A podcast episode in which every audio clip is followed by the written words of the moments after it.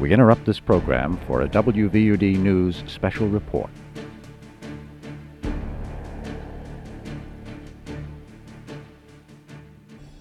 Hi, Steve Kramark here. As an undergrad DJ at WXDR, I really didn't know Michael Foster except for that fantastic voice that we heard on air so often. When I finally started to work full time at WVUD, I got to know him a lot better.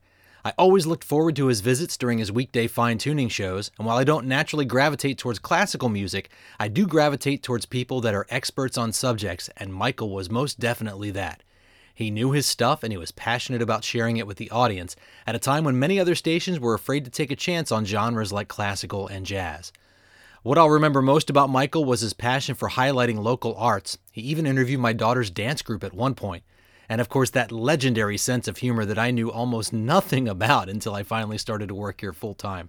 I still crack a smile every time I hear Michael's voice on our most interesting station satire promos. I was pleasantly surprised that he would agree to lend his professional voice to such a silly satire. I think he rather enjoyed finally coming out of his shell a little bit with his humor on the air, but behind the scenes, he was a riot. Rest in peace, Michael, and thank you for all that you've done for us at WVUD. We've invited other people from the WVUD community to share their thoughts about Michael Foster as well. What follows is a combination of their words combined with some old promos and PSAs and other station announcements that Michael was kind enough to lend his expert voice to. Thanks for listening. This is Dave McKenzie, WVUD Chief Engineer. Michael Foster was the voice of the most interesting radio station series of promotional announcements that aired on WVUD. Michael was the most interesting man on WVUD. We often discussed his appreciation of Southern culture and cuisine.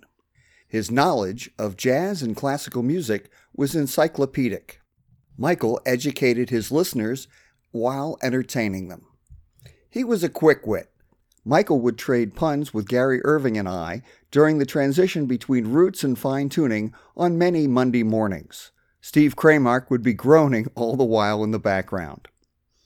We will all miss Michael as he was an integral part of the artistic scene in Delaware. I'm Chuck Tarver, former station manager. J. Michael Foster will truly be missed. He was gracious, generous, kind, and knowledgeable. And of course, he was known for that magnificent voice. I always enjoyed talking with Michael Foster. He was such a wealth of information. On occasion, I'd be returning from a meeting across campus and catch up with him while he was making his way to the station from Amy E. DuPont. We'd talk all the way to the station and then continue our conversation while he was in the studio. He graciously lent his voice to station announcements. I'd ask, Michael, can we borrow your voice for a promo? He'd laugh. Borrow? Often I'd just give him copy and he'd cut the spot. Then there were times when he'd ask me to produce it. The way we would brainstorm ideas back and forth You'd think we were making a movie instead of cutting a 60 second spot. It was a joy to know J. Michael Foster. Michael, you will be missed. Hi, I'm Gloria James from Mellow Madness. Ah, the voice. The voice. We will miss you, Michael.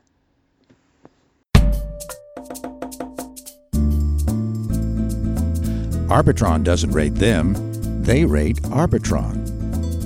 Fox News and MSNBC both like them.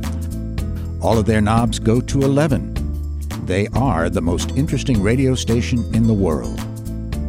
I don't always listen to the radio, but when I do, I prefer 91.3 FM, WVUD Newark. Keep listening, my friends. Good evening and welcome to Art Sounds. This is Michael Foster with Conversations with Creative People.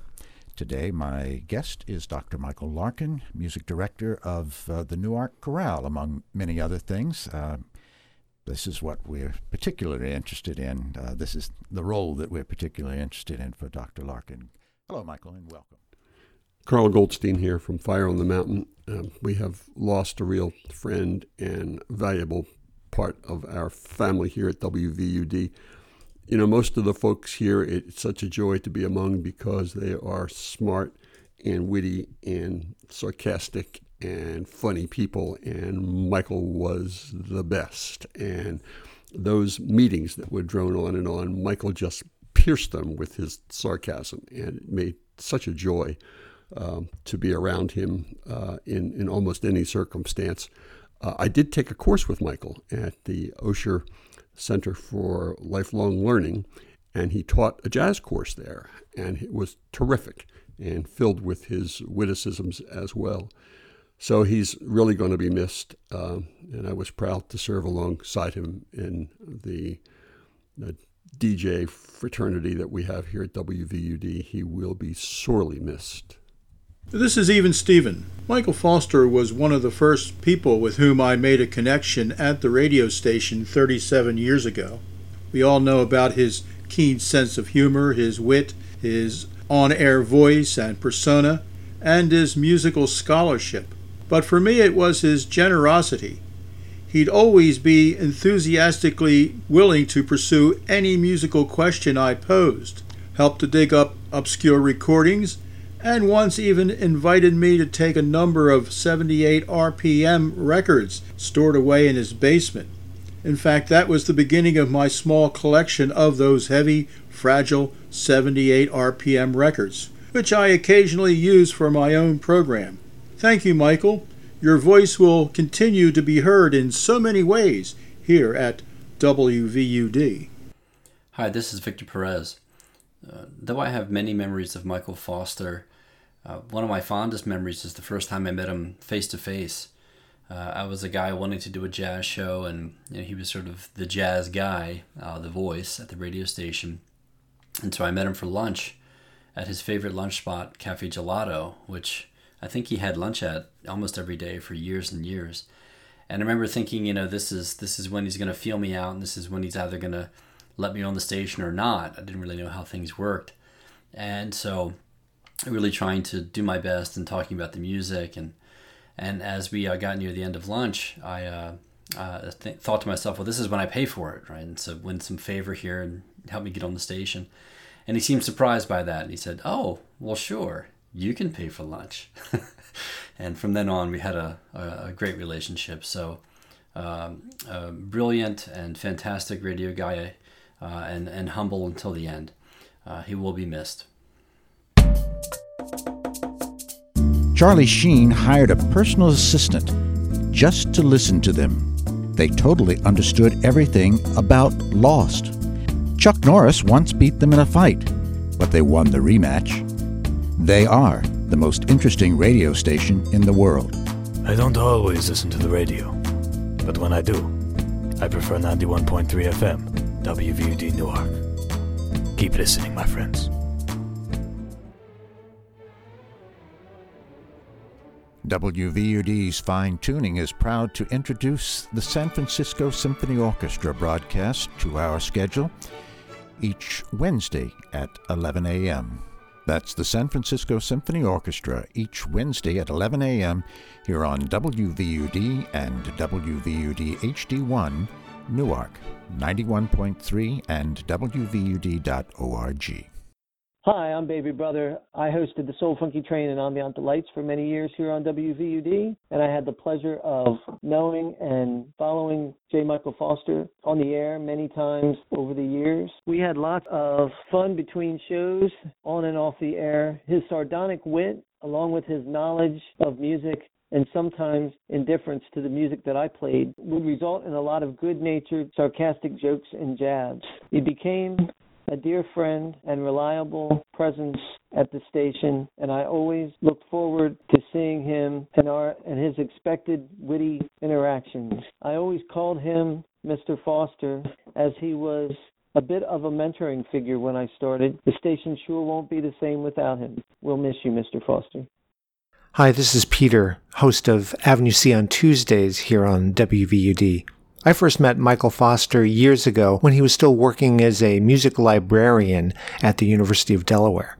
A friend brought me to the music department to meet him so that we could talk about jazz collections and, and scholarship and that kind of thing.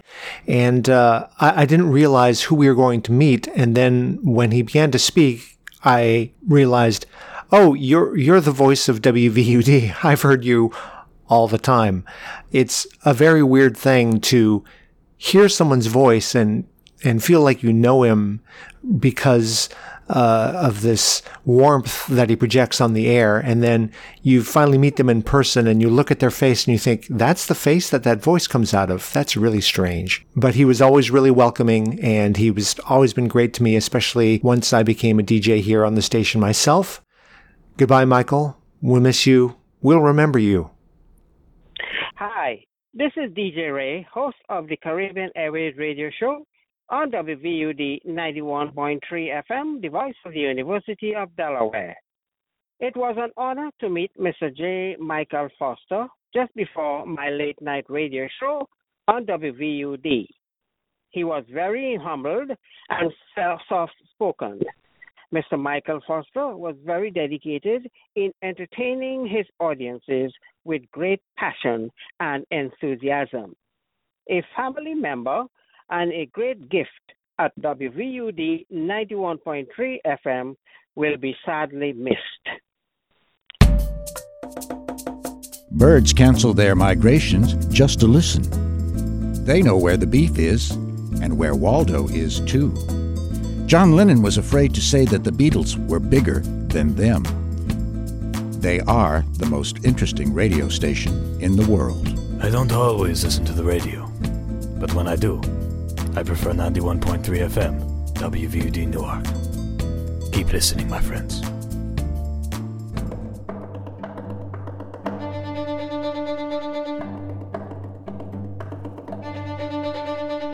WVUD is pleased to present the 2010 Music Mountain Chamber Music Series.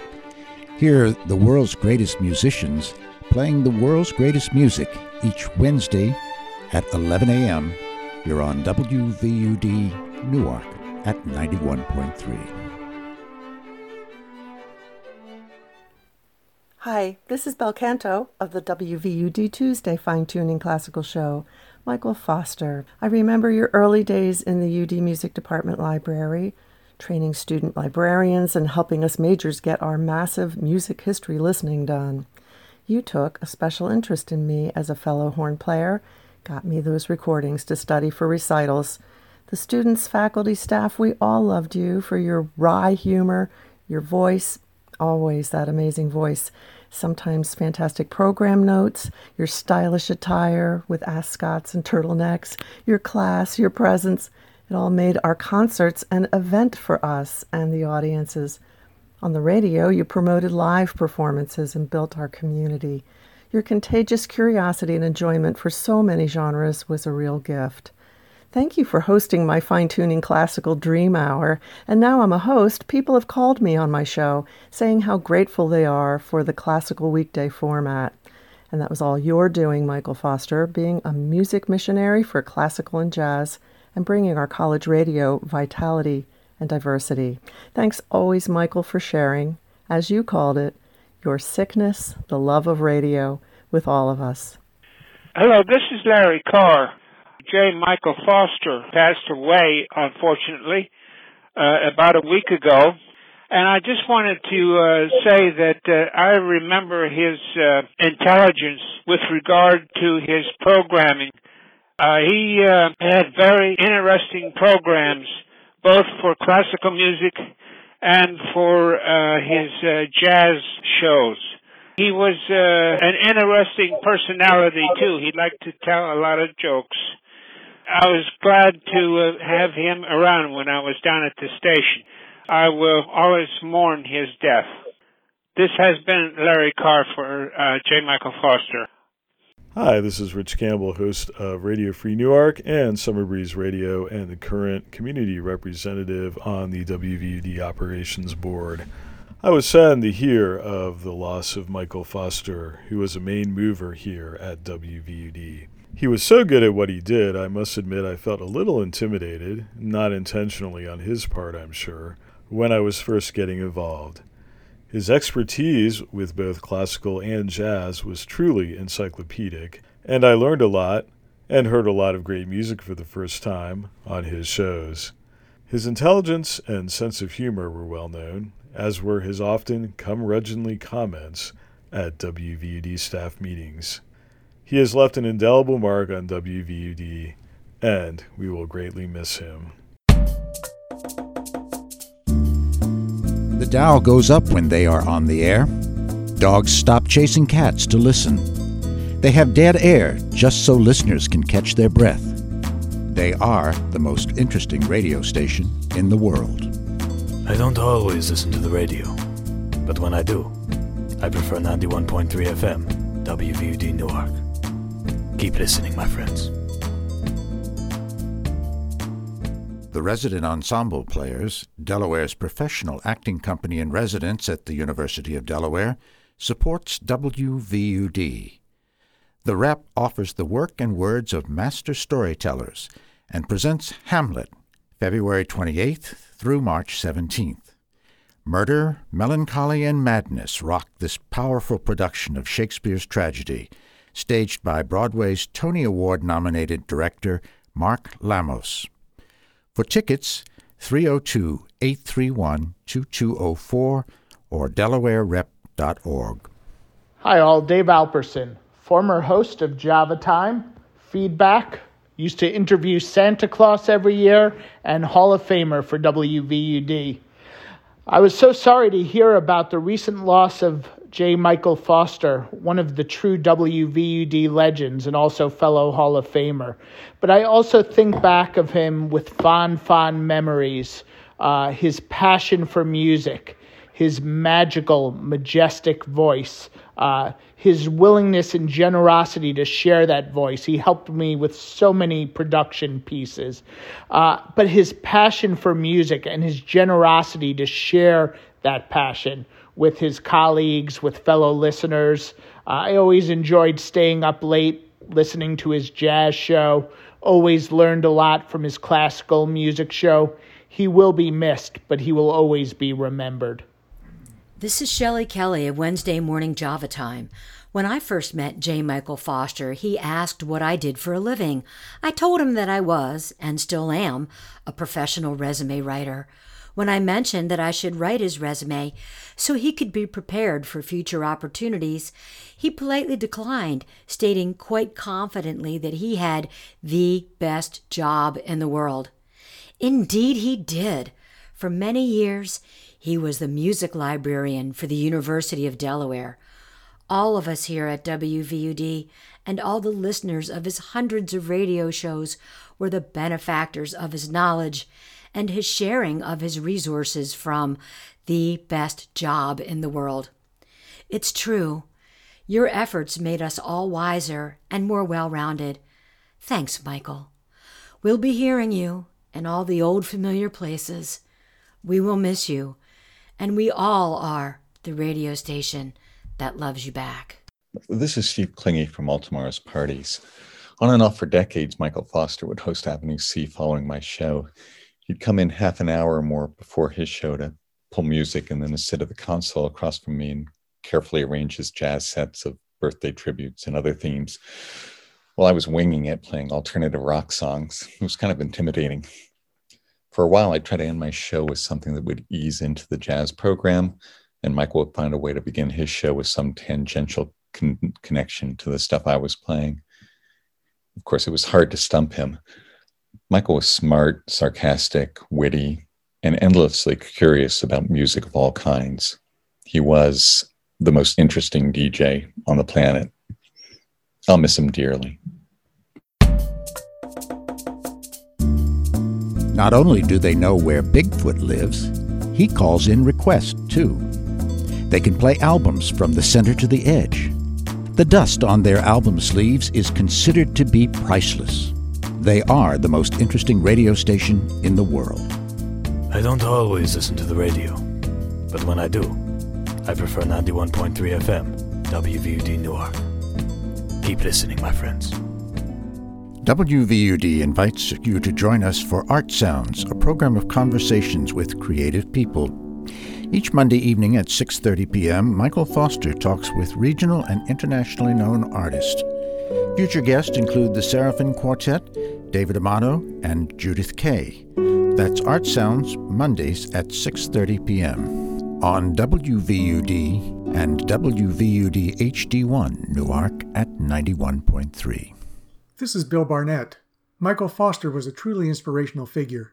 What you heard on the air, several times a week, was a result of a lifelong passion for music and the gift of a golden voice. But that was only part of what he did for WVUD. Behind the scenes, he served as the head of jazz and classical programming and worked constantly on curating those music libraries and maintaining the Avenue C concert listings. It seemed like he was in the station offices every time I came in. But beyond his dedication to WVUD, it is his warmth, humor, and friendship that I will miss the most. Uh, this is Joe Latimus uh, from the Wednesday Morning uh, Roots program, uh, also known as the Dave and Joe Show. And uh, I am here to express my condolences to Michael's family. Uh, two memories come to mind. Uh, when Dave and I first started at the station, Michael was one of the first to welcome us at the station and uh, responded positively to our show and offered uh, continued encouragement to both Dave and myself. Uh, Dave and I were also involved uh, uh, with WVUD's 2011 uh, Halloween, Newark's Halloween uh, parade, along with uh, Michael. We had a great time that day, despite the chill in the air. The photos are still in the gallery online. We will certainly miss Michael tremendously. Hello, this is Scott Burney from Friday Morning Roots. It seemed every time I listened to Michael host Fine Tuning or Avenue C, I learned something new. His preparation and presentation set the standard to which we all should aspire. His soothing, calm delivery enhanced his passion and joy, and I am thankful to have known him and to have been a part of WVUD during his time. Thank you, Michael. Other stations tell WVUD stories around the campfire. They sometimes play albums at the wrong speed for fun. Their audio broadcasts are in 3D. They are the most interesting radio station in the world. I don't always listen to the radio, but when I do, I prefer 91.3 FM, WVUD Newark. Keep listening, my friends. The University Museums at the University of Delaware presents the exhibition Goya's War, Los Desastres de la Guerra, The Disasters of War, in the Old College Gallery through December 8th. Francisco de Goya y Lucientes created these 80 etchings nearly 200 years ago in reaction to the Napoleonic invasion of Spain and the political turmoil that followed. The prints remain relevant today and have inspired many renowned artists. Information about this and other exhibitions is available at www.udel.edu slash museums or by calling 302-831-8037. Greetings and good tidings. This is Akko. I've had the honor, the good fortune, and privilege of sharing a cordial bond of friendliness with J. Michael Foster for the better part of 32 years. It was J. Michael Foster who personally persuaded and recruited me to be one of the host providers of the great multifaceted weeknights jazz programming of Avenue C. To me, J. Michael Foster and I were sort of kindred jazz spirits. He was quite influential and inspirational in my overall development, enrichment, and deepening fervent love of jazz. And not only jazz, J. Michael Foster truly enhanced and further whetted my appetite and broadened my appreciation for classical music as well, of which I am forever indebted, forever grateful, and forever thankful. J. Michael Foster was a meticulous, tireless worker for WVUD, a true devotee of jazz and advocate of the arts, whose selfless contributions cannot be fully measured. J. Michael Foster's passing is such a tremendous loss and has left an incredible void. He is and will continue to be sorely and sorrowfully missed. Yet may it suffice to say, we salute you, J. Michael Foster. We treasure you. I marvel at your greatness. This is Jerry from Hip City Part 2. Michael had a very dry sense of humor, which will certainly be missed by all of us at WVUD and by the listeners to his many radio programs. Michael thrived on doing radio shows. I interviewed him a few years ago, and he proudly told me that he occupied more real estate on WVUD than anybody else. His humor, his musical knowledge, and his wonderful radio voice were his gift to WVUD. Thank you, Michael. Hi, I'm Amanda Richard from WVUD's Roots family. The last eight years I worked at UD, Michael Foster and I would overlap at WVUD at least twice a week. We always enjoyed a moment of prickly banter to each of our amusement. In reality, I just enjoyed his company, whether it was sitting near him at a staff meeting to catch his snarky asides, collaborating on an interview, or just chatting about music or the people we both knew. I remember once he and Bill Barnett and I all attended a jazz concert. Daniel Bennett, as I recall. We had a great time.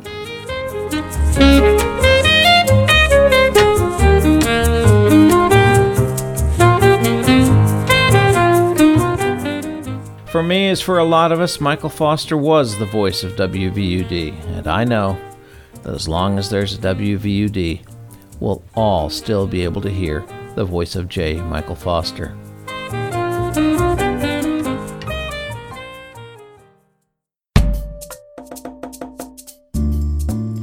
They once used a turntable to play a CD. It sounded great. When other radio stations go to sleep at night, they look under their beds for WVUD. Even their worst songs are better than the Sopranos finale. They are the most interesting radio station in the world. I don't always listen to the radio, but when I do, I prefer 91.3 FM, WVUD Newark. Keep listening, my friends. We hope that you've enjoyed this tribute to J. Michael Foster through messages from his WVUD peers, as well as production works that Michael lent his expert voice to over the years. For almost four decades, that voice has been synonymous with WVUD. We continue this portion of the tribute by hearing from the master himself as Michael briefly describes his journey to WVUD. We follow with Michael's Hall of Fame promo, and we conclude with the 30 minute DJ Confidential interview featuring Michael Foster. Thank you so much for listening, and thank you, Michael, for your dedication to WVUD, your tireless fight for the arts community in this area, and for just being you. You'll be sorely missed, but remembered forever. When I first got here and said, you know, who I was and what I'd done, and were there any openings on the classical music shows, there was a student that was running that block, as usually was the case back then. And he said, Well, we'll get back to you. Well, they never did. And I thought, okay, well, this is the end, you know? Yeah. And then one day somebody called me and said, Could you come in and do classical? Of course we want you to do classical. There's no one that could do it any better. What's wrong with these people who didn't jump on you when you came there? So uh, I I came and I started, and there were some people who knew about classical music and some people who didn't know much about classical music but were very interested. And it was a good program. At some point, I was doing one show a week, and then somebody did something foolish like graduate or something like that. And there was nobody around to do classical shows. And so I said, Well, I'll, I'll just work that Thursday That'll, that'll be all right. So then I had two classical music shows. And then I'd made friends with people in the jazz block. Well, would you like to do a jazz show? And I said, Sure, I'd love to do a jazz show. And so that got me into Monday Night Jazz. And that's where I've been all the time. I occupy more real estate on WVUD than anybody else. You know, for me, I couldn't get enough radio. Well, we're glad. We're glad that you couldn't. And now it's time for a trip inside the WVUD Hall of Fame. J. Michael Foster arrived at WXDR in the 80s and has been a fixture on UD radio ever since. As a professional music librarian, Michael's skills came in quite handy as he took on organizational responsibilities of the station's jazz and classical departments. In this role, Michael was also able to find fresh on air talent for both departments. In a time when many radio entities were doing away with jazz and classical program, Michael remained a steadfast supporter of these genres. WVUD can take great pride in knowing that they are one of the very few places in the country offering daily doses of both kinds of music. This is mostly due to Michael's tireless efforts. With his vast knowledge of the music, his frequent on air shifts, and his smooth vocal delivery, Michael is recognized as the voice of WVUD by many listeners. In recent years, listeners have been treated to Michael's sense of humor, something that members of WVUD have known about for a long time. Whether he is making his audience listen, think, or smile, Michael Foster has left an indelible mark on UD Radio. And that's another look inside the WVUD Hall of Fame here on 91.3 WVUD. Hi, I'm Jerry Grant, and this is a series of programs we're calling Disc Jockey Confidential here on WVUD and WVUD HD1 in Newark, the voice of the University of Delaware. I'll be interviewing some of my fellow VUD jocks to find out what path they took to arrive here at the radio station. We'll discuss their earliest experiences with music and radio and how those experiences inform their own show currently on WVUD. Today's guest is J. Michael Foster, the head of jazz and classical programming at WVUD, the host of his own Avenue C Jazz program on Monday nights, and the host of various classical programs midday. Welcome, Michael. Thank you. Thank you for inviting me. Uh, you're a little different here at WVUD in that you do more than one show and more than one genre. So why don't you tell me about your shows? I do that because that's the way uh, my music training, if you will, or how I got into music was equally jazz and classical music, and I never have been able to put one in front of the other. So I just do both when I can. Uh, for the classical music programs, uh, everybody, I was once called the uh, the undertaker of classical music because I frequently celebrate people who have recently passed away or people whose anniversaries or birthdays uh, come up, and that's because frequently these people are uh, people that the average listener is not familiar with, and so I like to bring them to the fore. Uh, and sometimes they are familiar people, and they just deserve to be brought to the fore. So I, that's part of my programming. I like to support the local uh, music institutions uh, by uh, previewing concerts that are, and recitals that are happening, and I take those and and other things and just sort of create a puzzle uh, that becomes a program, and most of the time it works. With the jazz, I'm pretty much doing the same thing. I like to draw from the new releases. We don't ignore the classic performances or whatever. So that's the approach to the programs. Tell us a little bit about where you were born and where you grew up. I was born in Norfolk, Virginia. And when I came along in Norfolk, which was not a particularly cultural town, it was a Navy town, there was a classical music station and there was uh, a MOR, middle of the road radio station, which was sort of, as there were in most cities, the station that most of the adults listened to. Right. And the MOR stations, at, the, at least in Norfolk, presented a wide variety of music, all sort of mixed together. Uh, pop song, pop entertainers, uh, mainstream jazz like Dave Brubeck, or, and uh, Broadway excerpts, and and folk type music, commercial folk music all together. And this is another way I learned about a lot of different uh, genres of music all at one time. I think the station was very good. I thought it was very good. Mm-hmm. Uh, and the other thing was that when I was a child, I have this one mem- this memory of my parents having given me, or probably my grandparents having given me, a toy drum set. I mean, like a full drum set. Oh. And I would sit in the, in front of the radio and play along with the music, play along with the music. Uh, so obviously, the interest in music was there as well as the interest in radio and the interest in radio as a source of the music.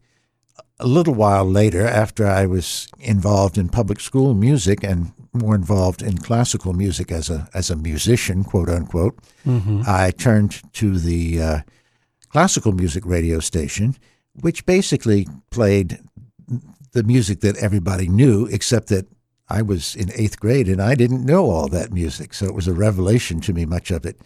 And that was the way that I got started in listening to music, plus being in public school music, in, the, in bands in junior high school and high school. And early on, because a friend of mine was listen, uh, was reading record review magazines, I started subscribing, and you can learn a lot from a very small review if you if you put your mind to it. So that was that was sort of the seed of it all. I I heard uh, announcers that I liked. I liked what they're do were doing, and I think that there's some of that still in in uh, what I do today. Some 60, 70, no, not 70, 60 years later, uh, the influence is there. I should ask you about your voice Mhm. because uh, you have one of the great radio voices here at WVUD and in the history of radio, if you ask me. But uh, I just wondered, did you work on your voice uh, at an early age, or I think I did. Yes, I think I listened to people, announcers, not just for what they were saying, but the way they were saying it, and for the what they were saying, um, and modeled myself after uh, what they were doing. And there were several different people in several different genres that uh, interested me. So there was a little bit of this and a little bit of that. And there was a man in Washington. I had in laws in Washington at that point that I really, really liked. I really liked the way he did things. And when I came, came home or wherever I was going, uh, I sounded just like him Ah. when I was in front of a microphone. And then as a man, uh, a legend in, in, in New England classical music, Robert J. Lurtsema. And I used to vacation for a couple of weeks every year in New England and listen to him every morning. And when I would come back and whatever station I was working for, I was little Robert J. Lurtsema. and I had to shake myself and say, No, Michael, you're Michael. Some of it, not all of it.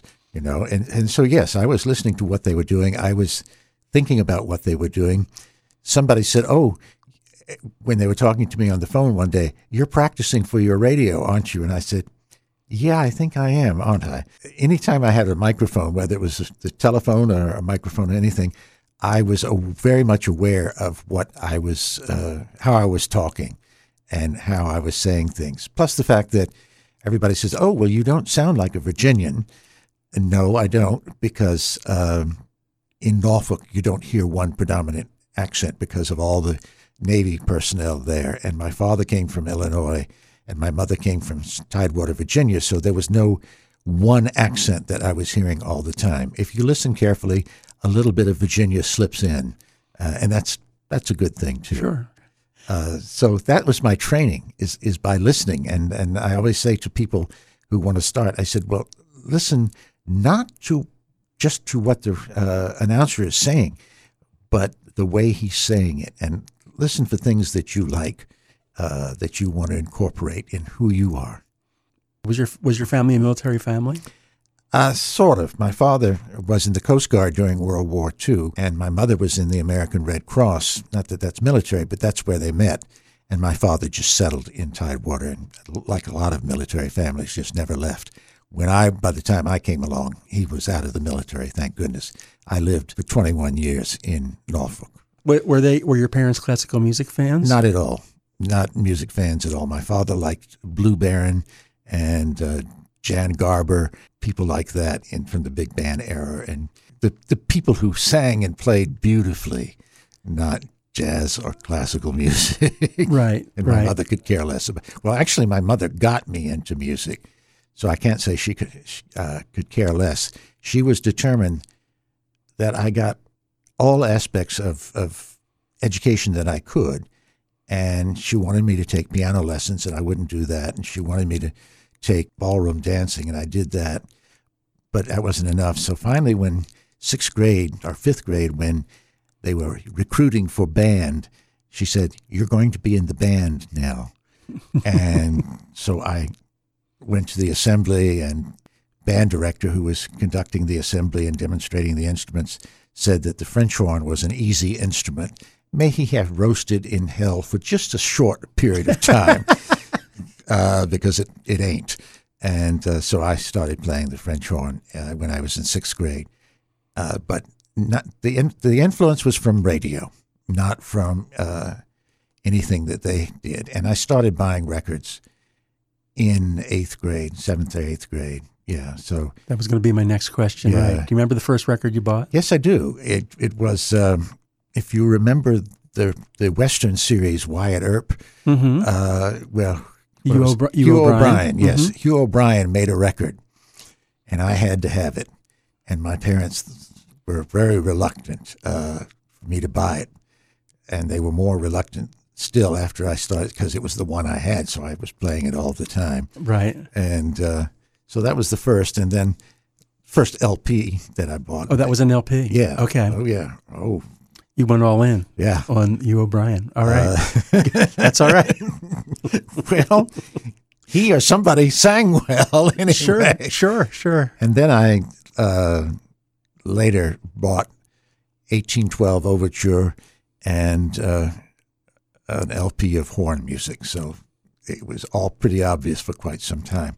Unfortunately, I didn't stop. I was going to ask. So you had a. There was obviously a, a record player, a long player in your house. Yes, it was it was the Sears piece of furniture that had a, a record player in it. So Sure. It wasn't much, but it certainly serves my purposes. The stereo really was a piece of furniture and was in the living room. Right. And so when I started playing the stereo, everybody went to the family room except for me. That I kept think, saying to them, "You don't know how lucky you are." That I'm listening to classical and jazz instead of uh, Elvis Presley or whatever. Right, They didn't right. buy that either. So you're in grade school. You take up the French horn, and that doesn't last too long, or did you stick with it oh for a no, uh, I stuck with it all the way through college. I was very good on the French horn, except that more than most instruments, you really needed to practice, and I didn't like to practice.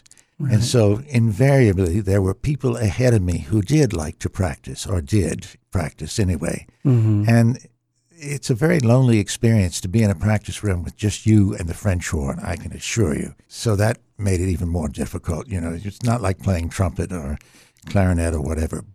So I never was quite as good as I probably should have been, but it was something that, yes, I enjoyed playing with the ensembles. There was a great thrill in playing. And as I say, I played it through college. I majored in music, the University of Mhm. Richmond Mhm. and played through in graduate school uh, at North Carolina, where they had a, a wind ensemble that I could play in. But finally, when I got to the point of where I was working eight hours a day and I was uh, running uh, six hours of a radio station at that point, I had an excuse not to practice. And after a while, when the uh, tiniest little intervals were hard to play, it just ceased to be satisfying anymore. I had that pleasure, and it just wasn't a pleasure anymore. And I went on to other aspects of like doing radio and Sure. writing and that sort of thing. Sure. Jazz and classical are they coexisting at this point? The FM station that played classical music had uh, jazz as, as the afternoon drive show.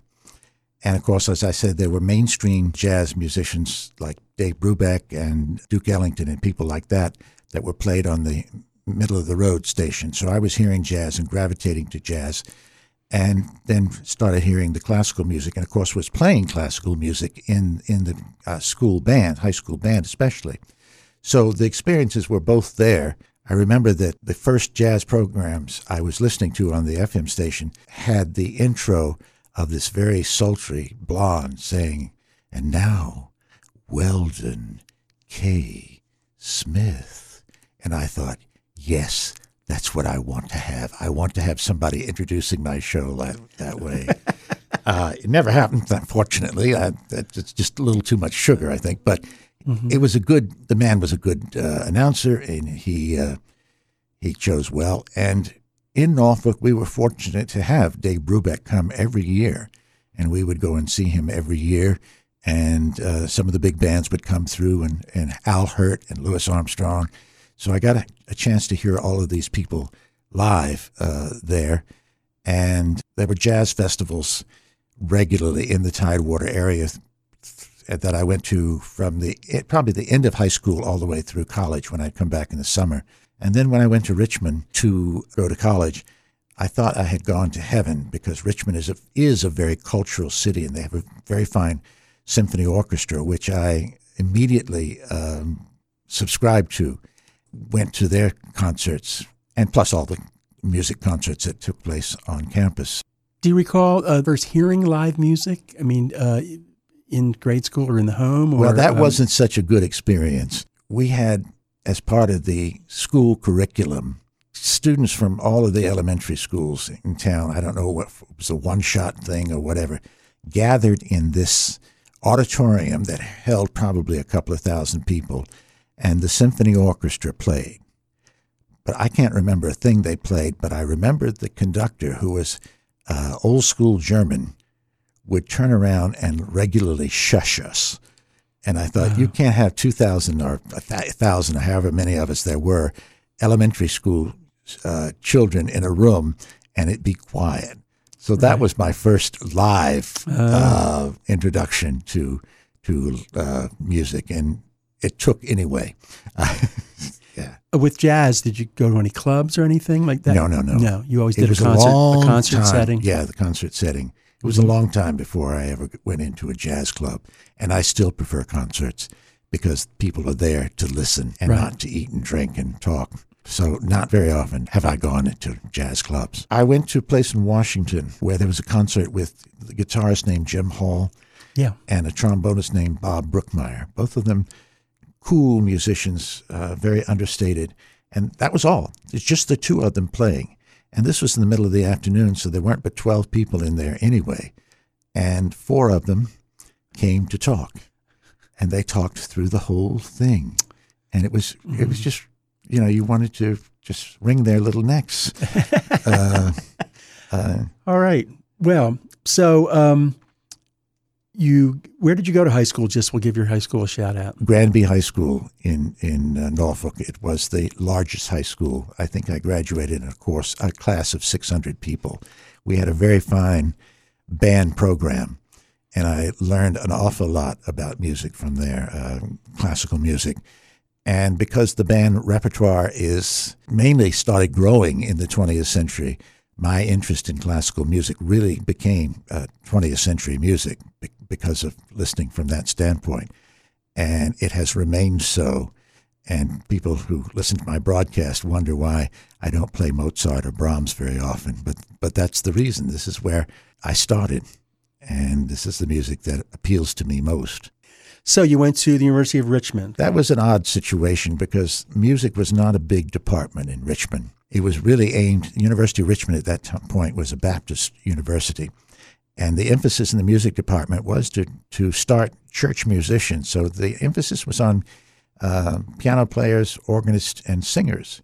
And they uh, were quite surprised when this horn player wanted to major, even though I wasn't majoring in performance. I was majoring in, in uh, music history, an academic major. Mhm. And so we had um, a wind ensemble, quote unquote, of 12 people for the first three years that I was there. Then a new band director came, and we actually had, I think, somewhere between 30 and 50. So the experience in Richmond was not so much in the playing, but uh, in the study of music and being able to go to the events that were taking place in Richmond. And, and you knew that would be your major when you entered Richmond? No, No. I really hadn't given it much thought. You know how it is. You Yeah, know how it is. well, and sometimes when you do give it a lot of thought, it's fruitless because it changes in a, right, in a year or two. Right, Right. Uh, but I had no idea.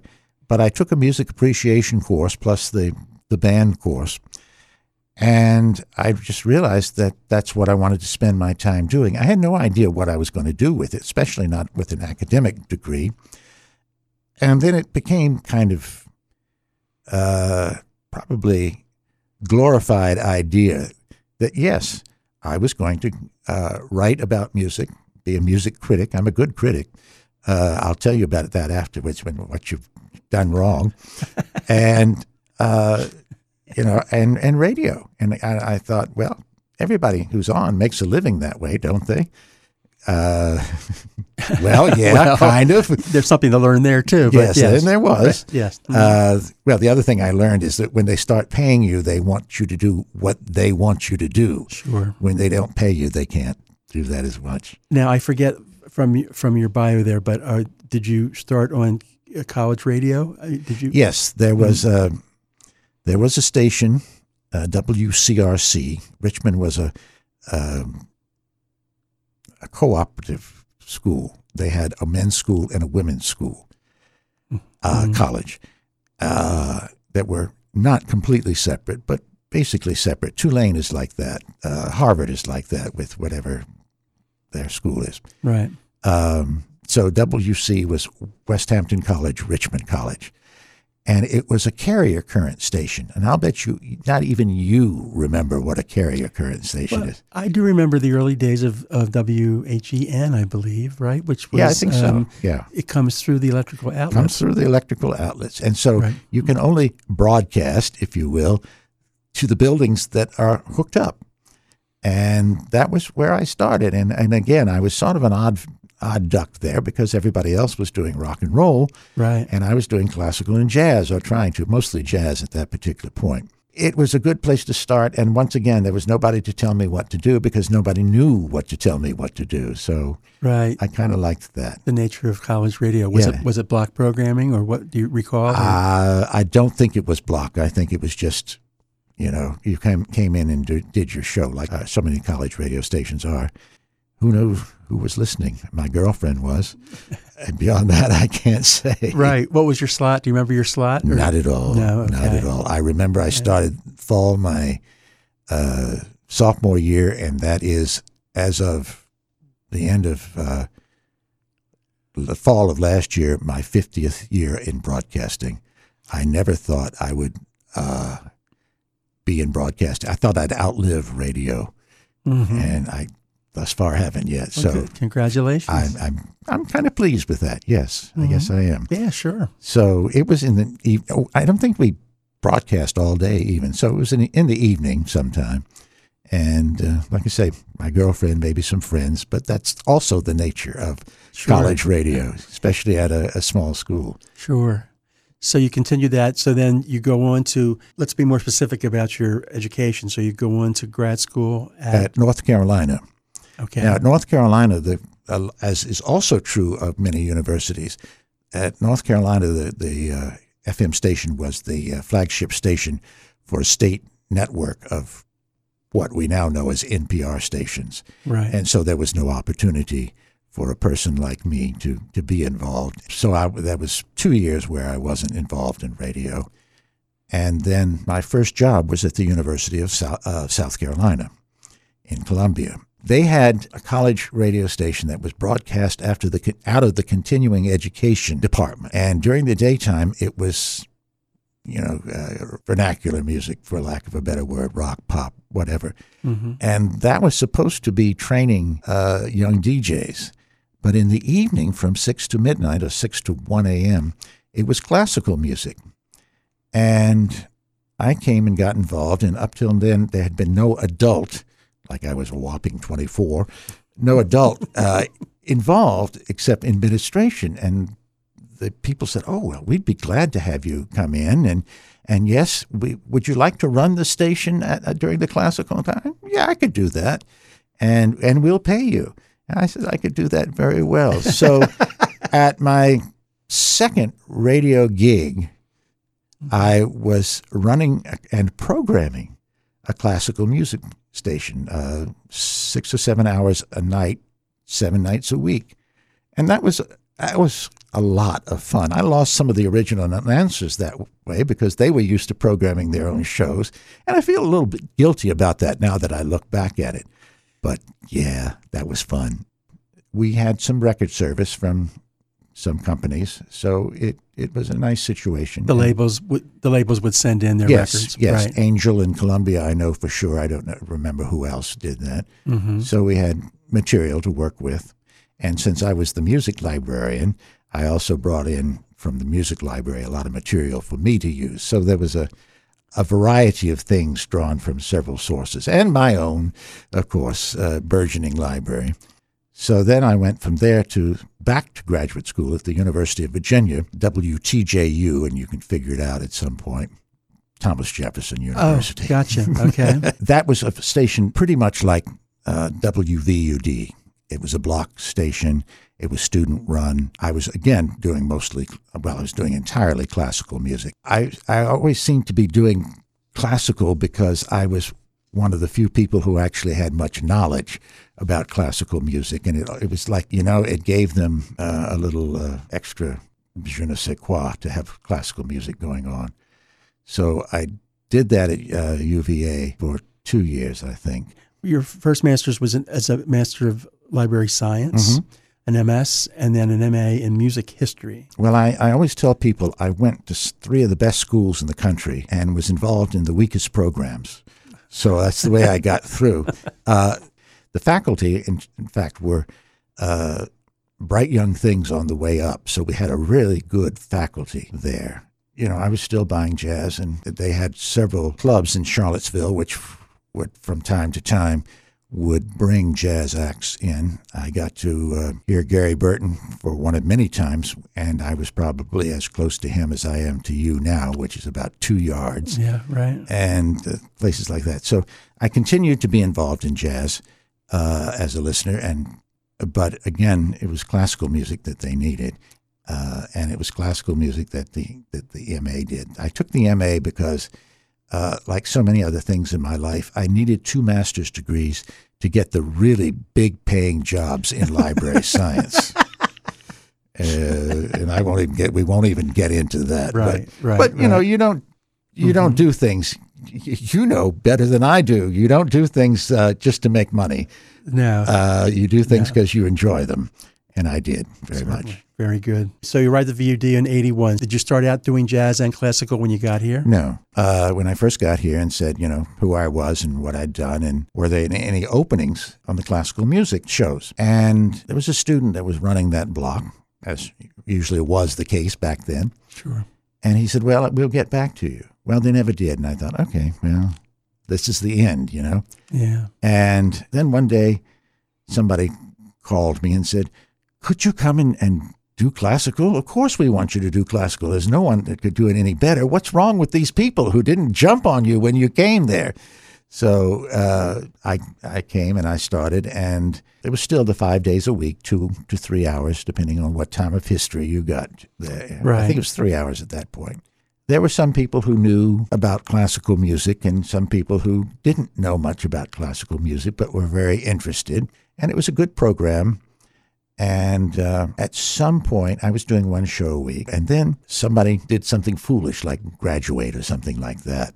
And there was nobody around to do classical shows. And so I said, well, I'll, I'll just work that Thursday. That'll, that'll be all right. So then I had two classical music shows. And then I'd made friends with people in the jazz block. That wasn't hard to do. They were a very good group of people. Well, would you like to do a jazz show? And I said, sure, I'd love to do a jazz show. And so that got me into Monday Night Jazz. And that's where I've been all the time. I occupy more real estate on WVUD than anybody else.